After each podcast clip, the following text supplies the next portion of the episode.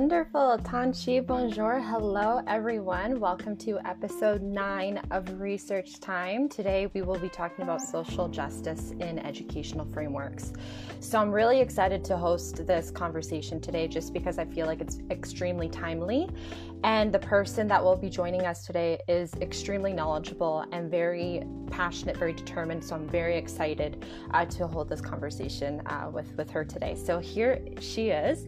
I'm just going to add her here. Ah, Tanshi, Diana, how are you Hi. doing? Oh, I'm doing well. How are you? I'm really well. It's so good to see you. I know. I haven't seen you, I think, since March. yes, yes. I think it was for your birthday party. Yes, my virtual birthday party, which I think was very ahead of its time. yes, I think so too. Ah, and how have you been? I've been good. Honestly, I've been working remotely. We both just finished school, which is exciting. So, honestly, just transitioning into being a regular working young adult and not balancing school at the same time. So, that's that's almost like a sigh of relief, you know, being being Yes. done, right? Like it feels almost like it doesn't feel real in a way. Um, I guess with me, like I ended up taking on another semester. I don't think I told you yet, but I ended up taking up another semester just because of the root of my research and the way it's going right Mhm. now.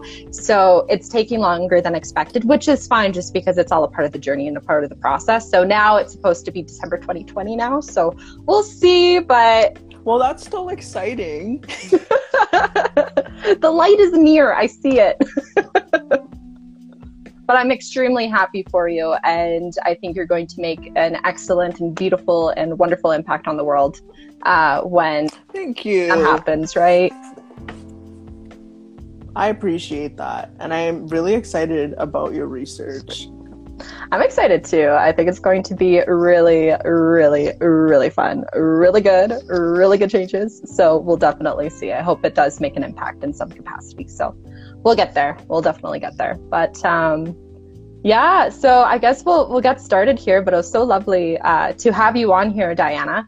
Um, so, folks, uh, before we do get started with this conversation, uh, we're just going to do a land acknowledgement uh, because uh, Diana and I are both on different places. We're both going to uh, acknowledge the lands that we're both on. Um, so, for me, I'm on Treaty 7, uh, which is of the Niitsitapi, which is uh, Blackfoot Confederacy, which includes uh, Kainai, Piikani, Tsuut'ina, and Yahe Nakota, which is Stoney Nakoda. And uh, the territory is also home to Métis Nation Region 3, which is the Métis Nation I belong to, along with my ancestral ties to Treaty 1, of course.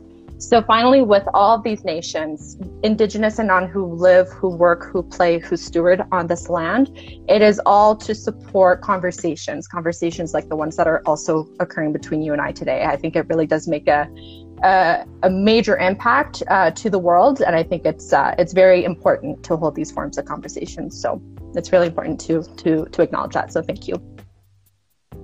hmm And I am currently located on the traditional lands of the Anishinaabe, Haudenosaunee, Lunaapeewak, and Attawandaron peoples, and they're all on lands connected with the London tre- London Township and Sombra treaties of 1796 and the Dish with One Spoon Covenant Wampum. So this land really continues to be home to diverse Indigenous peoples, including First Nations, Métis, and Inuit folks, whom we recognize as contemporary stewards of the land and vital contributors of our society. Wonderful. Thank you. Thank you so much for sharing that. And uh, within the podcast too, I know that there's various folks from various locations, and it's always so humbling to hear where everyone's located and being able to hear all the different nations and how we're all still working towards the same goal, which is very impactful and very beautiful. So thank you very much for for being able to acknowledge the land. I appreciate it. Yeah. Wonderful. So Diana, you're with me today. Um, so you and I met in September 2019, before pre-COVID, and Pre-COVID, COVID. very different world. And we met in class, and your voice, your passion, your just who you are, we ended up connecting just so easily and just so profoundly. And I'm very content that you're still in my life, even within uh, virtually distanced, but you know, it's it's still wonderful to to know you, and uh, I'm very very very happy to know you. Uh, so yes, that's how you and I met was through the University of Ottawa, of course, and uh, and that's wonderful. And uh, would you be willing to to share uh, who you are, what you're all about, things you're working on, and what you're working towards? Yeah, absolutely. So, as Madeline said, my name's Diana, and I just finished graduate school at the University of Ottawa. And that's how we met. We met in class when I think we both looked at each other when a professor might have said something that, uh, I don't know, it was, was kind of odd. And we kind of had that moment where we both looked at each other and we're like, are we hearing the same thing? Um, and before graduate school, both of us were student union executives. And so we had that experience in common. Um, and it's really interesting when you meet people who have had that similar experience elsewhere and you just kind of click. Um, and right now, I have been working in campaigns and communications. So I work for a lobbying organization that represents post secondary students all over the country.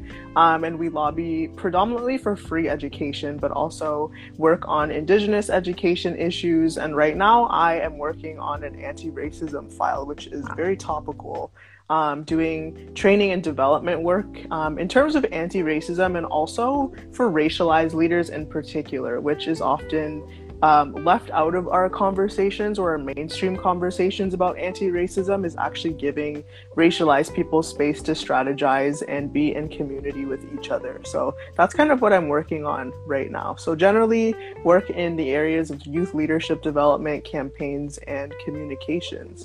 So that's me. You're phenomenal. Like, if there's any voice to be included in the perspectives and just the awareness and the determination you honestly hold, I am just amazed of what you're doing, how you're doing it, and you're making so many impacts. Like, I, I yes, I'm just like speechless by you, honestly. I'm so awkward with compliments. I appreciate that. I'm happy you do. no, it's uh, it sounds very rewarding and it sounds very timely, of course, which also alludes to our conversation that we're also going to be holding today too, within the capacities of being able to talk about these notions, especially within such a such a perspective filled time. I feel uh, within mm-hmm. the COVID time, even because it's allowing us to really be reflective and really thoughtful with our actions and with our perspectives. And it's almost like a re a rejuvenation, I think, of a lot of emotionalities and perspectives. So it's it's definitely mm-hmm. a process. It's definitely a good process and a very exhausting process too. I'm definitely noticing, but important work nonetheless. And self care is also very key. How have you been self caring? Um, honestly, I've been meditating. Mm. I didn't think I would like it. So, funny story about meditation. I actually purchased a year-long subscription to a meditation app last September by accident. Um, I think I wanted to like listen to one of the like night meditations, and then I like you had to buy the expansion pack in order to access it. Middle of the night, fingerprint, and that's how the purchase goes through. So I kind of let the meditation thing slide for a few months and then when the pandemic happened i kind of picked it up again in may and then i have like a good streak going with meditation right now. So that's been really helpful. And honestly now that we're done school i'm reading fiction. So I can't yeah. wait to just read for leisure again because everything that I'm reading is articles and research based, and I feel like I don't have any time to really be really immersed within that novel experience. So I'm very happy for yes. you to be able to experience that. I'm very jealous actually that you get to. Experience. I'm excited. September will be, I mean December will be here sooner yeah. rather than later. It's so true. Like the way that even like March to right now in August happens like a blink of an eye. Like yeah, don't even know where the time's gone. So it's very, uh, I, I, appreciate that. Thank you. And again, that's such a wonderful experience that you're you're going through with that meditation. I think it's very powerful, and uh, I wish I had more time to actually do it. I I don't know if I've done it too often, but I feel like sometimes in my brain it just goes into that self-reflective mode where I don't think mm-hmm. of anything stressful. I just kind of think and allow my brain to go to places sometimes. So that's really wonderful that that you shared that as a resource. Though I think that's actually very important, and maybe folks who are listening, maybe that could be some something that could uh, support you within your efforts also for self uh, self care here. Um, but yeah, thank you, thank you very much for sharing all that. Wonderful. Okay, so as we get started, too, um, we're going to talk about uh, an article, um, and this article is uh, by uh, two researchers named Deirdre M. Kelly and Gabriella Minnes Brandes. I don't know if I'm pronouncing that properly, and I hope that I am. Um, so, the article that is being read is called Social Justice Needs to Be Everywhere um, Imagining the Future of Anti Oppression Education in Teacher Preparation. And this is a Canadian based article. Um, Diana, would you like to explain what the article is all about? Yeah, so it's so interesting because this article was published in 2010 and it really does feel like we're having the same conversation right now with regards to social justice, but it's about a teacher training program in BC. Um, and I think there were around 36 teachers, and this program took place between 1998 and 2005.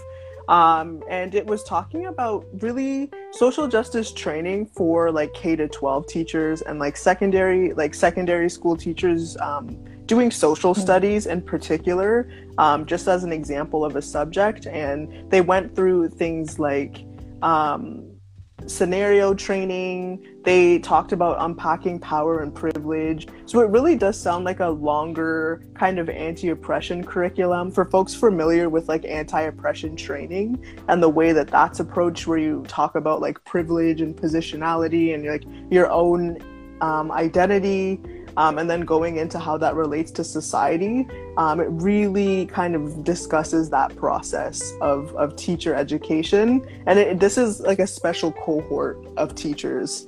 Um, and it's really interesting because when this article was written and the time frame of this program, you would think that some of this would have been more mainstream by now. So that's kind of a, a brief overview of the article teacher training, social justice teacher training in BC.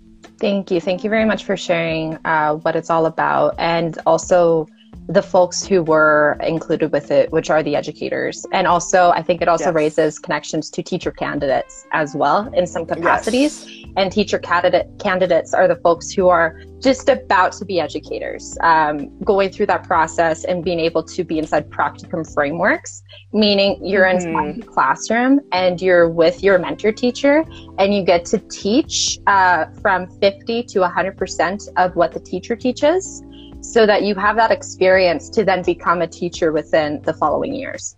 So mm-hmm. it's very extensive, it's very personal, and unfortunately, with that experience too, you're very limited in what you can potentially do depending on your mentor teacher because mm-hmm. your mentor teacher it's their classroom so there's only so much you can do in regards to pedagogy in regards to what you actually want to be able to facilitate and the article also raises connections to it in that way too so from my experience at least with being a teacher candidate too it's not that it was a bad experience but i felt very i did feel supported which was great um, within my capacity and within my abilities but i found mm-hmm. it to be mm-hmm. very um, challenging at the same time too because again it wasn't my classroom so i couldn't change the desks. I couldn't do anything with the environment. And so i really appreciate how the article also connects it to the teacher candidates in that way because it's actually very fundamental for their educational progression. And i think um, so I appreciate you you also uh, bringing it up in, in that way too for for educators in general. So um, I guess that kind of alludes to what we also found interesting from the article. So I was wondering what you also thought was pretty substantial within the article. I think the most substantial thing, especially because of the moment that we're in right now, is the fact that the conversation that we think we're having right now is not new. Um, this article starts, or in terms of time period, it starts in 1998, so before the 2000s. Um, and we're now past the 2010s when social justice language in education and elsewhere started to hit mainstream via pop feminism and when social media and the hashtag emerged that's kind of when some of these concepts became more widely accessible to people in non-academic spaces so I think it's just really interesting to see people kind of trying to test these concepts um, before the advent of social media. I think that that's something that was of particular interest to me, um, especially because we're all inside right now. So I think social media has been a frame of reference for me just because of the COVID era that we're in, where we're all hyper online. Um, so to see actual and, and also i think we'll probably get into chatting about the challenges that were raised in the article but i just think it was really interesting that some of the resistance and the feelings that this type of, of method brought up for teacher candidates doesn't sound all that it, it just doesn't sound outlandish that people feel that way given some of the conversations around social justice that we're having right now. I Thank you very much. Um, and I also believe the same findings too. I think it's not a new conversation, it's a very ongoing and continuous conversation. And articles like this, or articles that have also come before it as well, paves the way to hold these conversations even still to this day. And for it to now, in these capacities, in these ways, for us to then be able to talk about it, to note it, to name it for what it is, and now being able to advocate for it to be inside of our classrooms um, is very telling and is very telling to the progression I hope that society is actually taking right now. So it's very important for for the limitations, as you also mentioned too within the within the article, is also really good to reflect upon because it also allows us to see deeper lenses and perspectives and acknowledgments mm-hmm. to move forwards together, hopefully in these ways. So I think that's um, it's very telling ultimately, and I, I I did also come to similar findings as you did as well, which is good. so yeah. so with that too, um, do you think it would also be good to maybe define even if there is a way to define what what anti-racism means or anti I, I think so yeah it's so interesting because it really depends on the on the context that these terms are being used in but I know anti oppression broadly means like active opposition to systems of oppression. So anti racism, I think, does fall under the banner of anti oppression.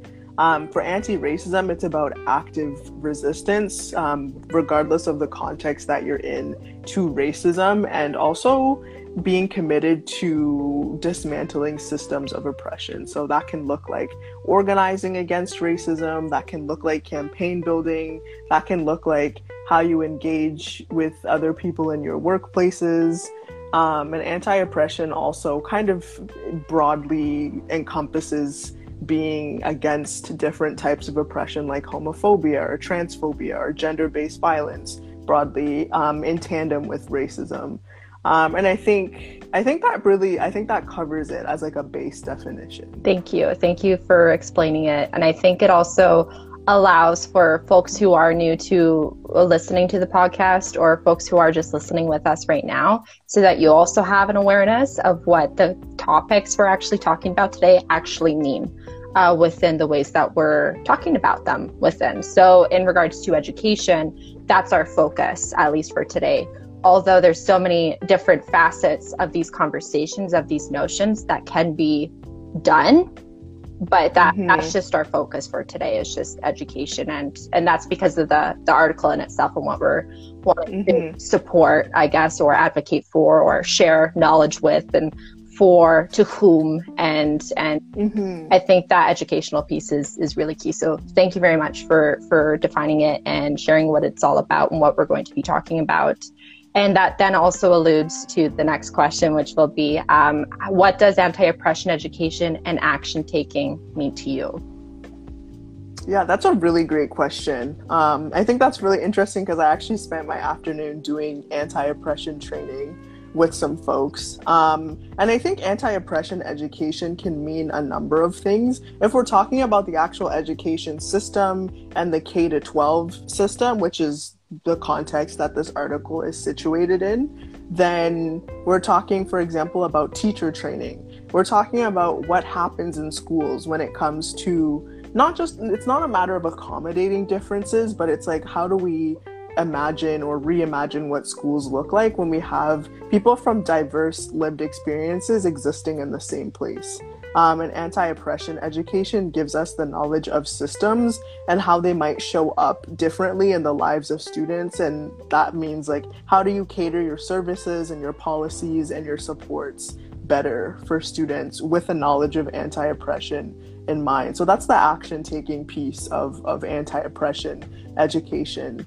Um, and if we're talking about it outside of the context of the K 12 system, which I think that's where a lot of people who are now outside of school are having this conversation. For example, it looks like maybe people seeking out anti oppression education and resources and breakdown of theory online.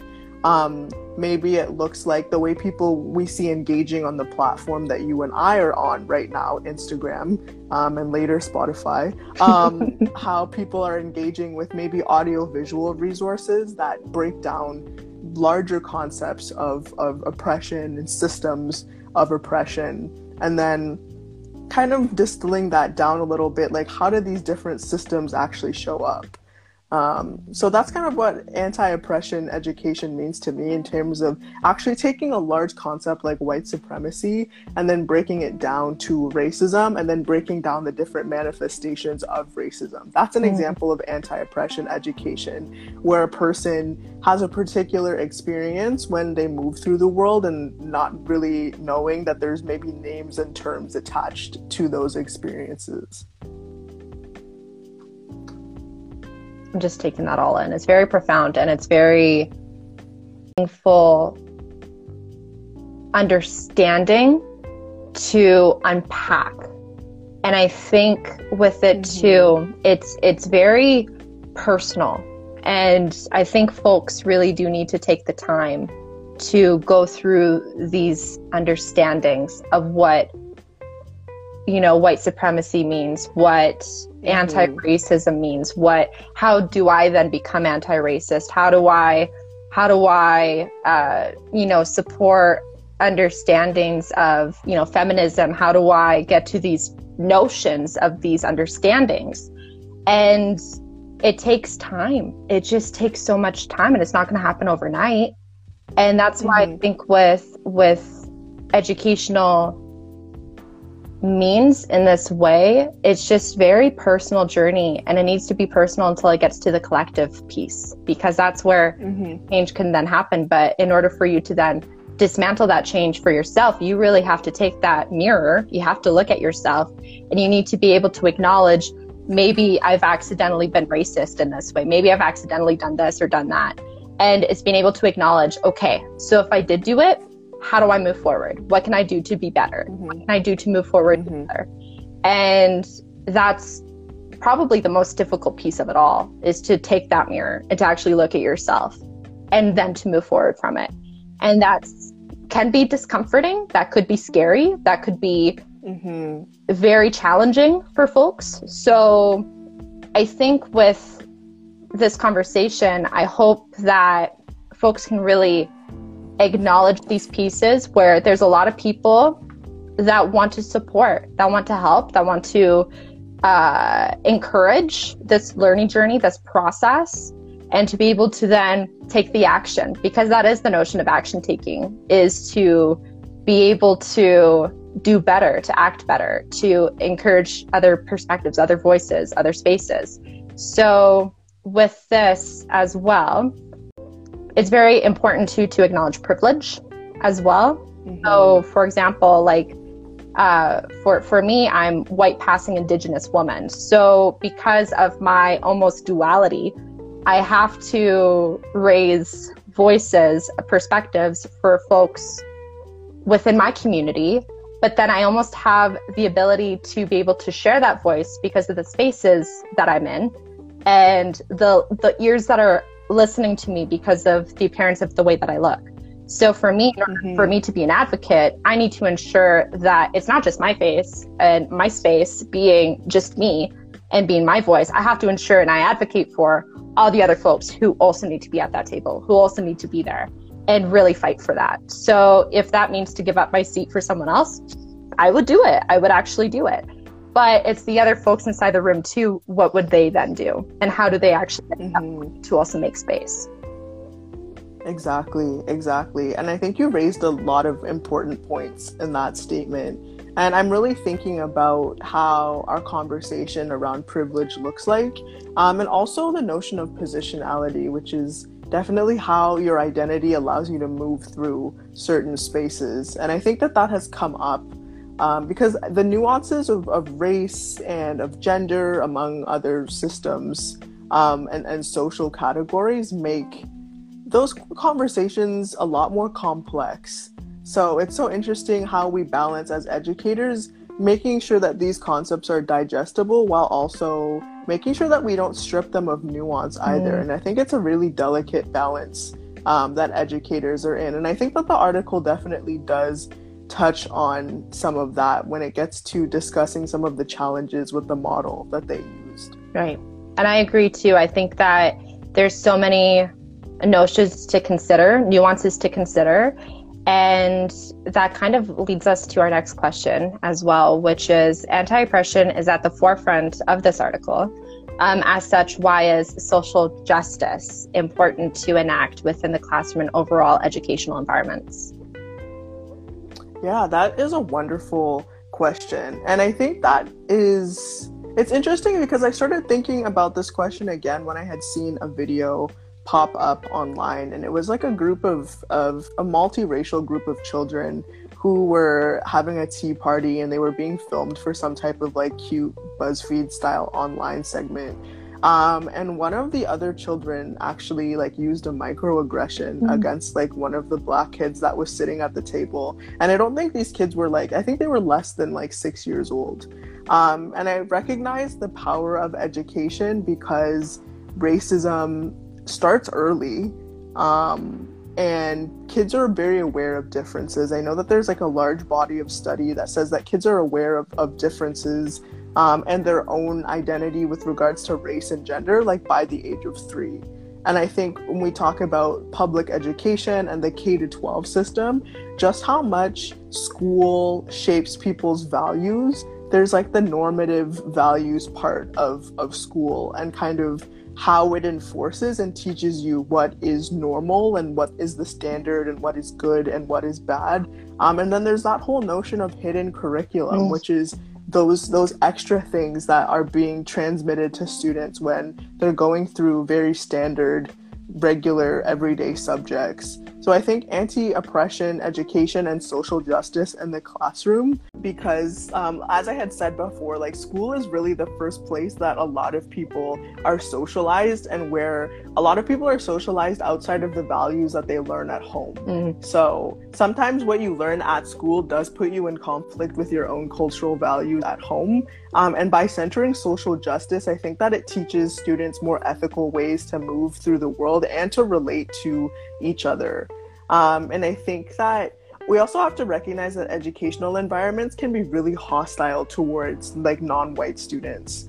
Um, that's another point, and we see that come up when we have conversations around streaming, for example, which was a really big conversation in the Toronto District School Board, meaning that in I think grade nine or grade ten, they start um, they start encouraging certain students to pursue academic courses, which of course lead you to university. That's the university track, and then applied courses, which is the um, which leads you to colleges, and then there's a locally developed stream which leads you to the which uh, leads you to the trades.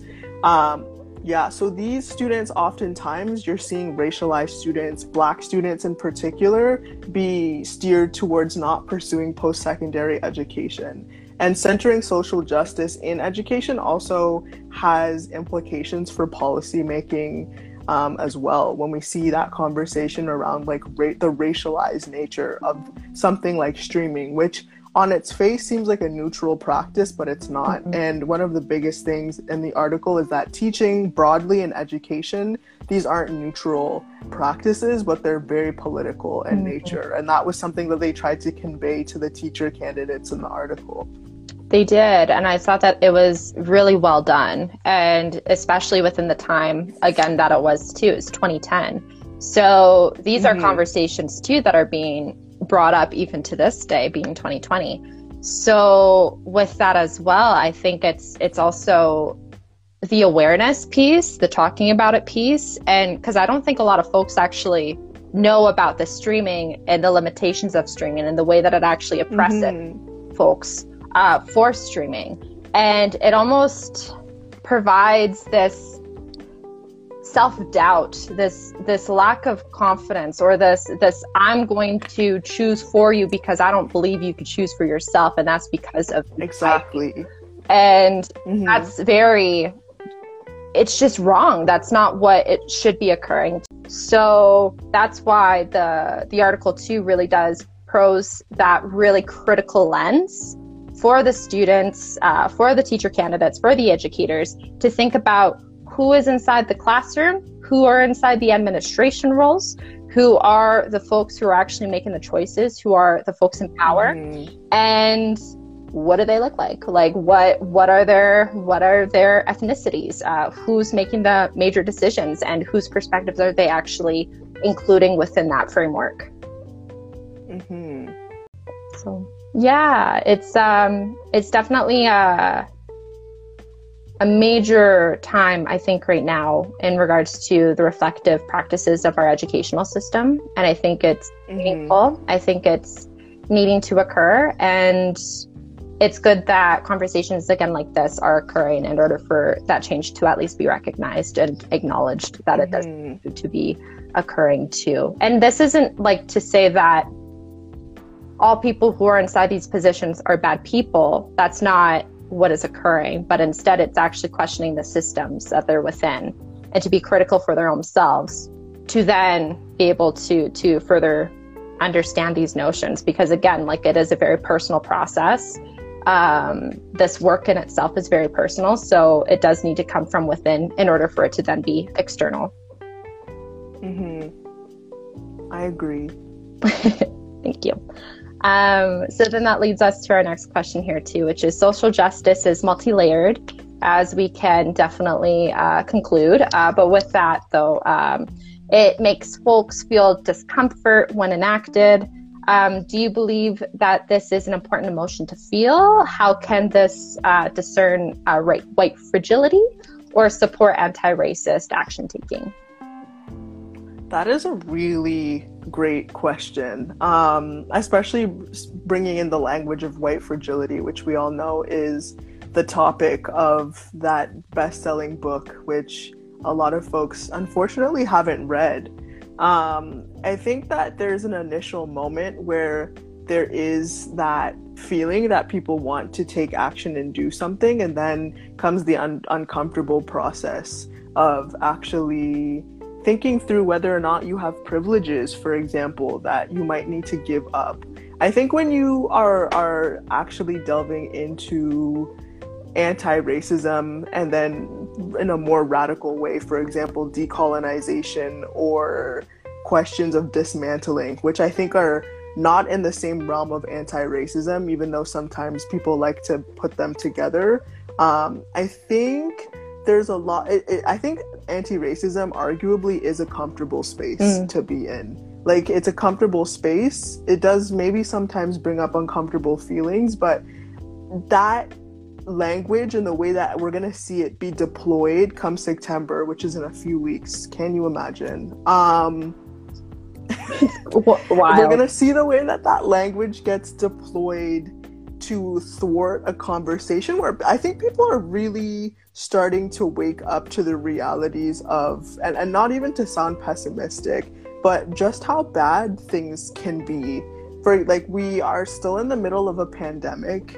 Um, even though it doesn't feel that way in some in some parts, we're still in a pandemic and students are being sent back to school physically and we're in the middle of a national or international reckoning with racism and so I don't know if educators are quite prepared for what students are going to bring back with them come September, because this is trying to continue business as usual under a very unusual set of circumstances. And so when we have this conversation around anti racism, I also think that students of this generation are much more equipped and have more robust language to discuss social justice. Um, I think they're able and feel more comfortable in naming mm. different types of violences. Mm-hmm. Um, and I and, and students also know how to organize. Students know how to organize now. They are from the generation that can make campaigns on social media. Um, so I'm intrigued to see how institutional definitions of anti-racism get deployed against a more hyper aware and hyper connected group of students um, and I think that people in power do feel discomfort. Um, I think that when we say the word discomfort, we're actually discussing like who and power or who in society who wields power.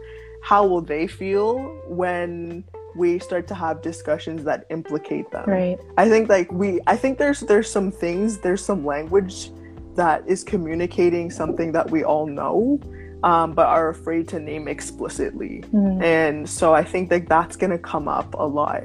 And I again think of that example that I raised earlier of that group of, of young children that were that expressed racism towards another child where that child you could see her body language kind of shrivel up and she felt really small. Right. and they moved on with the rest of the like activities that they were doing. So if a child that young is young enough to know and experience racism then i think like younger students in the k to 12 system are young enough to learn about it and how to engage with it and like that's another part of the discomfort conversation. Like parents are like well they're too young. They don't know. But they do know because they're being racist to their classmates. Right.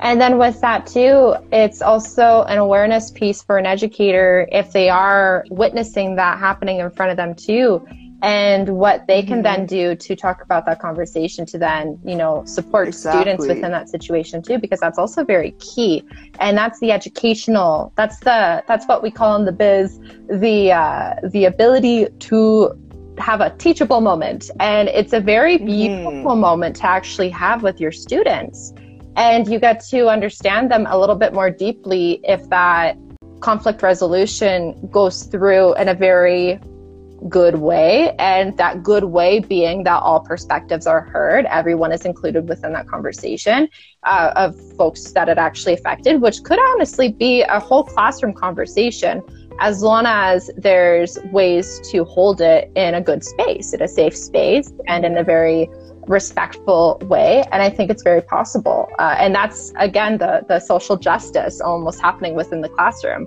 is to talk about these actions that we might subconsciously do and enact on it. And that is then perpetuating race- racism. And now we have the tools, we have the ability to name it. So then how can then we then do that effectively in a good nature?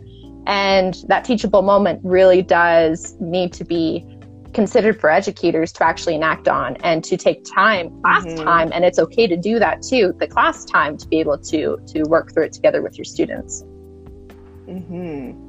so then with that notion too of feeling discomfort and folks really wanting to include this within their curriculum within their pedagogy uh, pedagogy meaning like your ability to put your theory into action and that action is the way you lead your lessons, the way you lead your classroom dynamic, your uh, classroom environment, uh, the climate.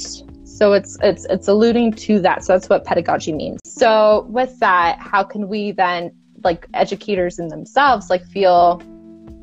How can they work towards getting to that point of feeling comfort within that discomfort? I think that there's I think you're right because you really, I think teachers need to unpack and undo and unlearn. And I also think that this article implicates the entire process of teacher training. Um, and it also names the fact that like a lot of teachers are from middle class white backgrounds and so they might not be able to relate to the students lived experiences in the schools that they end up working in which i think is another important dynamic so maybe there's a conversation to be had about how you recruit and retain racialized educators. Um, and maybe there's a conversation to be had about hiring practices and how the schools need to be representative of the communities that they're situated in. Um, that that might be another conversation of, of social justice. Because it really needs to be at the point if if educators are going to make sure that they're not failing students they need to work through their discomfort before they're in front of a whole classroom of kids or of students. Um, they just the the whole notion of being like uncomfortable in the classroom itself is where you are now in a place where you're unable to guarantee safety mm. for racialized students in your classroom. And when we do have those conversations about racism, it needs to be had in a way that doesn't draw undue attention to racialized students or end up positioning them as as educators without their consent. Right. I think there are ways for students to provide education to other students, but things like exposure um, within the classroom is just not enough to create tolerance. I think it's about, it's not just the presence of mm. racialized people, it's like how you are engaging with them when you are in different spaces. Um, again, it's that whole principle of ethical relationality um, and, and, and, and engaging with each other empathetically um, and actually seeing and humanizing each other in the classroom. And I think like there's, notions of the whole question of inclusivity, which is another word, um, another word, uh, buzzword that gets used. Um, I think people do use inclusive practices. Um, some inclusive practices are anti racist, but not all of the anti racist um, teaching practices look inclusive when we might have to engage different students in different ways in order for them to actually be fully present right. and accepted and and have space held for them in a classroom right because i know that there's a lot of um, sorry one i love how you bring up ethical relationality because it's honestly one of my favorite um, perspectives, frameworks, conceptual ideas to actually go about our interactions in the world around us. And what ethical mm-hmm. relationality is, is actually uh, it's, it's this notion by Dwayne Donald, which is a Cree researcher here um, on Treaty Six territory, uh, just just above me. And with that idea, it's talking about how two perspectives can be acknowledged as such and how they can still work together in a way, in a respectful, mutual way, to then move forward together in collaboration, partnership, and in, with good intentions, which is the framework in itself. So, with that as well, it's it's making me think about ways in which teachers can then create lessons and curriculum uh, considerations or interpretations even within the classroom and for example, there's there's something that I remember learning about. I think it was within one of our classrooms together, actually, Diana. And it was talking about how the family tree lesson might not actually be one of the best lessons to maybe do with your whole classroom because you don't really uh, know, you know, firsthandedly what your students' perspectives, experiences, background might potentially be. And it could create, you know, really difficult negotiations with being able to then actually um, implement and actually do the project for themselves for that discovery piece. So it's it could maybe be, you know, formatted to maybe think about, you know, the relationality to each of the students to each other. You know, that could mm-hmm. be a consideration of moderation. Um, or, you know, inclusion of actually talking about ancestral lands we were all on. That could be another way, and how everyone has come in contact uh, with the lands here is that it's just really important for folks to really be very uh, thoughtful and ethically relational with their uh, lessons that they're going to create, with their partnerships they're going to create, and really think about who their who their audience is, who their students are, at the core and really take the time to also get to know their students too because that's also a major piece with with the relationality with the relationship building hmm i think that's a really interesting point that you raise when you're talking about who we're forming partnerships with and like who we are exposing children or students generally in the K to 12 system to. And I think that's a really relevant conversation with everything that is going on um, with Me to We and how much of a presence they had in Canadian schools, even with curriculum building with regards to water and Indigenous peoples on these lands. Um, and thinking about lack of consultation and relationship building that might have gone into that material and that subject matter. Um, and that curriculum didn't make it um, to the end point. But I think like that's another way where we discuss ethical relationality and our relationship to like hyper uh, hyper consumption and and social justice cultures that might end up being harmful right. for students. Absolutely. And it's then being critical of the resources you're bringing in, the organizations you're collaborating with, partnering with, mm-hmm. and really taking the deep end, I guess, of research of actually understanding how these organizations have come to. One of my other podcasts, uh, her name is Ashley Dion, and she really talked about the non for profit organizations and how they hold uh, a form of incorporation too, where they actually get money in some capacity, where organizations like Me to We, like We Day in itself could be and is an incorporation in itself where they do get a lot of finances through their programming, which lures, you know, the students, the children to then be a part of and they feel good about being a part of it because of their mission mm-hmm. and what they're actually doing. But now we're seeing from it is the bad end of it, unfortunately, which is the limitations of the organization itself. So it actually causes more of that critical piece. And if only, you know, that critical piece could have happened at the beginning of these relationships where you're really looking into it and you're being honest and you're being truthful of your intentions. And that's where that key notion of relationship building actually does come from. It's just being truthful mm-hmm. and just mm. being honest and upfront about what your goal actually is. So it really is a honestly a really good learning experience that I hope a lot of students are considering too and and throughout the K to 12 or even post K to 12 too because there's some times where even I was uh, a volunteer photographer for their We Days, uh, even post grad. So even finding out the information that I am now, I'm very content because in a way it's a new learning opportunity for me to then be mm-hmm. like wow okay i should have done this before i did this. So mm-hmm. it's that piece of the of the puzzle. So yeah thank you. Thank you for bringing that example up actually. I really appreciate that. No worries. And it's very timely and it's really good to be critical right now. Mm-hmm Wonderful. And Diana was our last question here. Okay, it is how can we enact social justice and anti oppression within our lives, especially for what is ongoing in terms of the Black Lives Matter movement and within the Truth and Reconciliation uh, calls to action and, you know, the enactment of, of such and, you know, being really thoughtful with our practices right now? That's an amazing question. And I think just a very simple answer for me and in terms of my positionality is Black Indigenous solidarity.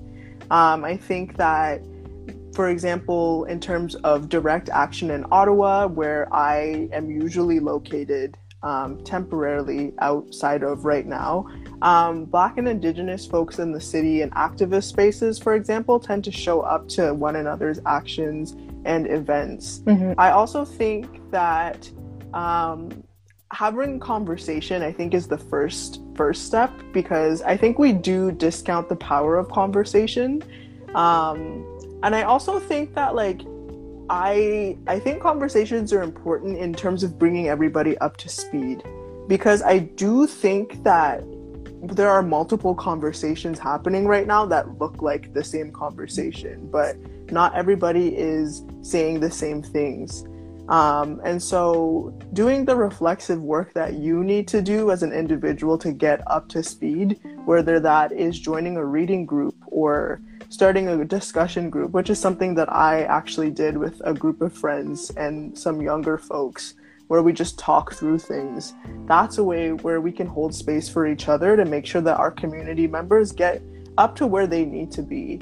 Um, in terms of making things accessible because what good is the education that i just got if i don't bring it to other mm-hmm. people um, and, and make it accessible for other folks I think within our own lives, for for those of you who have more financial and material resources, sometimes it's for the best to just pay attention. If you're someone who's on Twitter or social media, for example, like donating to GoFundMe's or grassroots organizations is really important. I do think that getting away from the nonprofit industrial complex and actually finding ways to tangibly support Black and Indigenous people who might be crowdfunding, who might be housing insecure, for example, um, and finding ways to provide actual material resources in the form of money or food or any any other requested ways is a way to actually show up.